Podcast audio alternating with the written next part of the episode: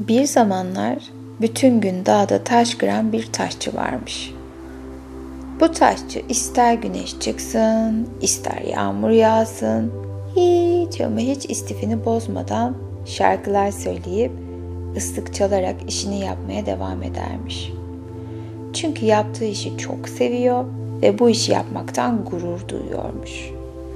Bir gece daha şövalyeler gelmiş ve bir geceliğine onunla birlikte kamp yapmışlar. Ona uzak ülkelerdeki maceralarını ve barış korumak için yaptıklarını anlatmışlar. Taşçı bütün bir gece boyunca şövalyelerin anlattığı hikayelerden büyülenmiş gibi dinlemiş. Ertesi gün şövalyeler gittiğinde artık ne ıslık çalıyor ne de şarkı söylüyormuş. Hayattaki rolünün çok küçük olduğunu düşünmeye başlamış. Ben ister çalışayım, ister uyuyayım, bu dünyaya içinde fark eder ki? Dünya benim yaptıklarımla değişmeyecek ki. Hatta değişecek değil ya. Tarih taş keserek yazılmıyor. Bir şövalye olsaydım bu dünyada önemli bir rolüm olurdu. Ve o zaman mutlu hissederdim diyormuş içinden.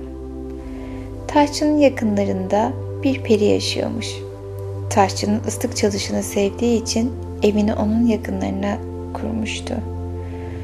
Bunu duyunca sihirli değneğini sallamış ve taşçıyı parlak zırhıyla bir şövalyeye dönüştürmüş.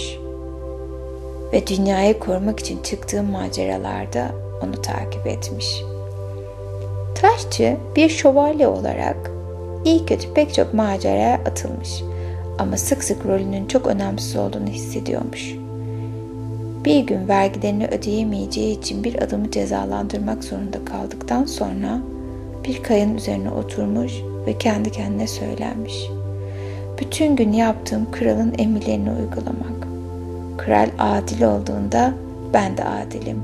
Ama o hata yaptığı zaman şeytanın eli oluyorum. Aslında bir fark yaratmıyorum. Bıraksam benim yerime aynısını başkası da yapar. Keşke kral olsaydım da gerçekten bir fark yaratsaydım. Peri bunu duyunca sihirli değneğini sallamış ve tahtçıyı bir kez daha dönüştürmüş. Bu sefer bir kral olmuş. İyi bir kralmış. Kendisini dünyada gerçek bir fark yaratmaya, halkına mutluluk getirmeye adamış kendini. Ancak bu mutluluğu yine kısa sürmüş. Hala bir sürü şey üzerinde bir etkisi ya da kontrolü olmadığını düşünüyormuş.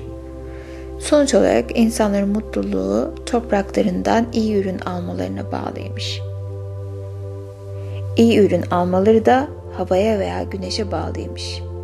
Yeterince güneş olmazsa domatesler yeşil kalıyor. Fazla olursa ürünler koruyup yanıyormuş. Bu dünyada bir fark yaratabilmenin tek yolu güneş olmak. Güneş olsaydım doğru zamanda parlardım ne az ne de çok diye düşünmüş. Perinin sihirli değneğini bir sallayışıyla taşçı güneşe dönüşmüş. Yine de mutluluğu uzun sürmemiş. Kısa bir süre sonra büyük gri bir bulut gelmiş. Güneş tarladaki ürünlerin üzerine parlamak istese de yapamamış. Ah olamaz diye düşünmüş. Bulut olmam gerekiyormuş. Güneşin gücünü kontrol edenler tabii ki bulutlar. Ve bunu düşünür düşünmez yumuşak hafif gri bir buluta dönüşmüş. Güneşi kontrol edebileceğini düşünüyormuş. Ama artık rüzgar gelmiş ve onu savurduğu gibi uzaklaştırmış. Hayır tabii ki şimdi anlıyorum. Aslında rüzgar olmalıymışım dediği gibi bu dileği de yerine gelmiş. Ve rüzgar olmuş. Günlerini bulutları kovalayarak, gökyüzünde dolaşarak, ağaçlarla oynayıp, etekleri kaldırarak geçirirmiş.'' Evet sonunda her şeyi hareket ettirip değiştirebilen bir biçim olmuş kendine. En azından koskoca bir dağa çarpana kadar öyle düşünüyormuş.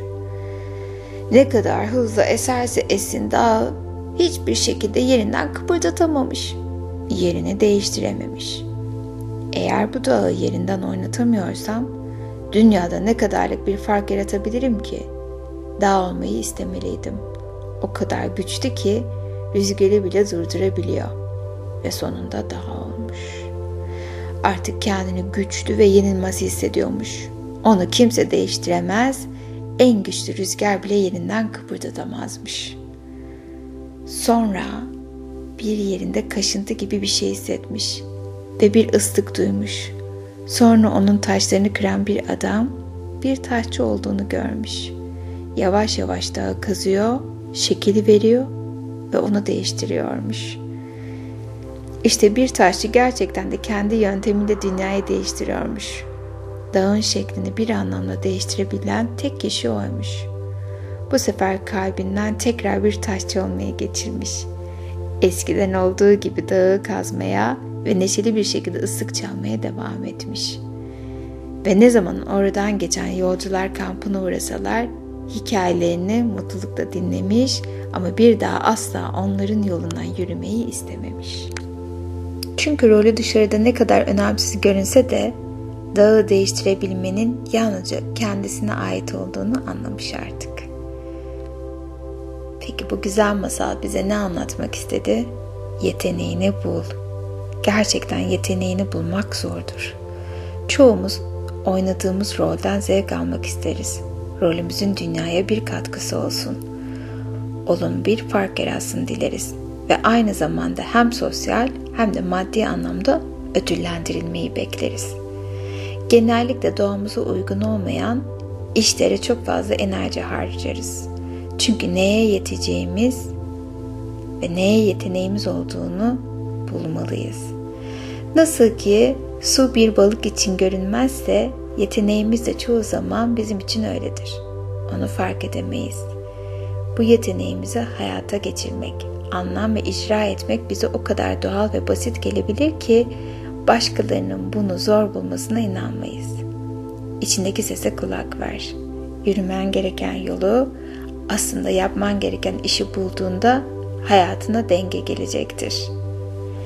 Peki sor bakalım kendine, doğal yeteneklerin neler? Çocukken ne yapmaktan hoşlanırdın? Başkalarının sende genellikle övdüğü yeteneklerin var mı? Önceki üç soruya verdiğin yanıtlara bakarak yeteneğin hakkında ne öğrendin sence?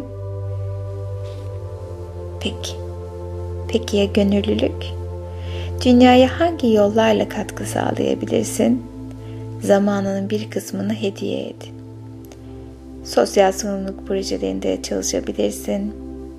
Ya da sivil toplum örgütleriyle iletişime geçip onlara nasıl katkıda sağlanabileceğini öğren veya yaptığın işte hayranlık duyduğun veya dünyada olumlu bir fark yaratacağını düşündüğün kişileri ara ve onlara nasıl yardım edebileceğini sor. Bu güzel masalı da bir alıntıyla bitiriyorum. Dünyadaki en büyük pişmanlığı yaratıcılığın çağrısını duyup içlerindeki yaratıcı gücün yerinde duramadığını ve ayaklandığını hissedip ona ne güç ne de zaman vermiş olan insanlar yaşar. Ve şimdi birazdan uykunun o güzel huzuruna doğru kendinizi bırakıyorsunuz. Zihniniz, ruhunuz, bedeniniz huzurla doluyor ve birazdan derin bir uykuya dalıyor. Ve sabahleyin mutlu, huzurlu, keyifli ve en çok da dinlenerek uyanıyorsunuz. Sevgiyle.